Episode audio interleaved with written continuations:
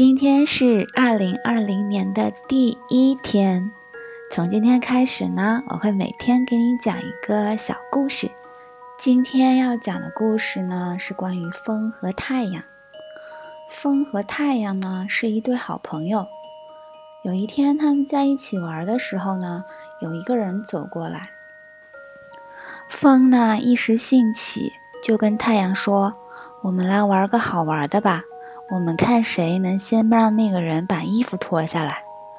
然后太阳说：“好呀。”然后风先开始，风就使劲的吹啊吹，想把那个人的衣服吹下来。但是呢，风越是大力的吹，那个人就越觉得冷，就使劲的把衣服裹起来，然后还把领子竖起来。哦，然后风使了半天的劲儿，那个人只会把衣服裹得更紧。好像一点用都没有，反而让情况更糟。最后风就放弃了，然后轮到太阳上场了。太阳呢，不紧不慢的，就是暖暖的照着那个人。然后呢，那个人走啊走啊，觉得热了，就很自然的把衣服脱下来了。嗯，这个故事就是这样的。我刚听到这个故事的时候呢。第一个感受就是，啊，人想改变另外一个人，可能用太阳的方式更管用。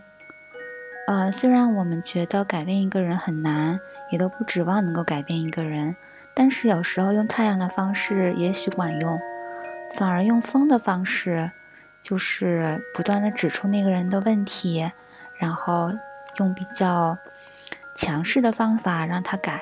这个可能真的没用，只会让对方啊自我保护。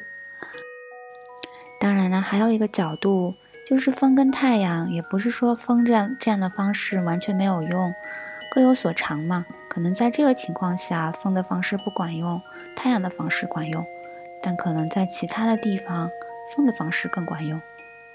总之呢，仁者见仁，智者见智。是一个挺有启发的小故事，送给你。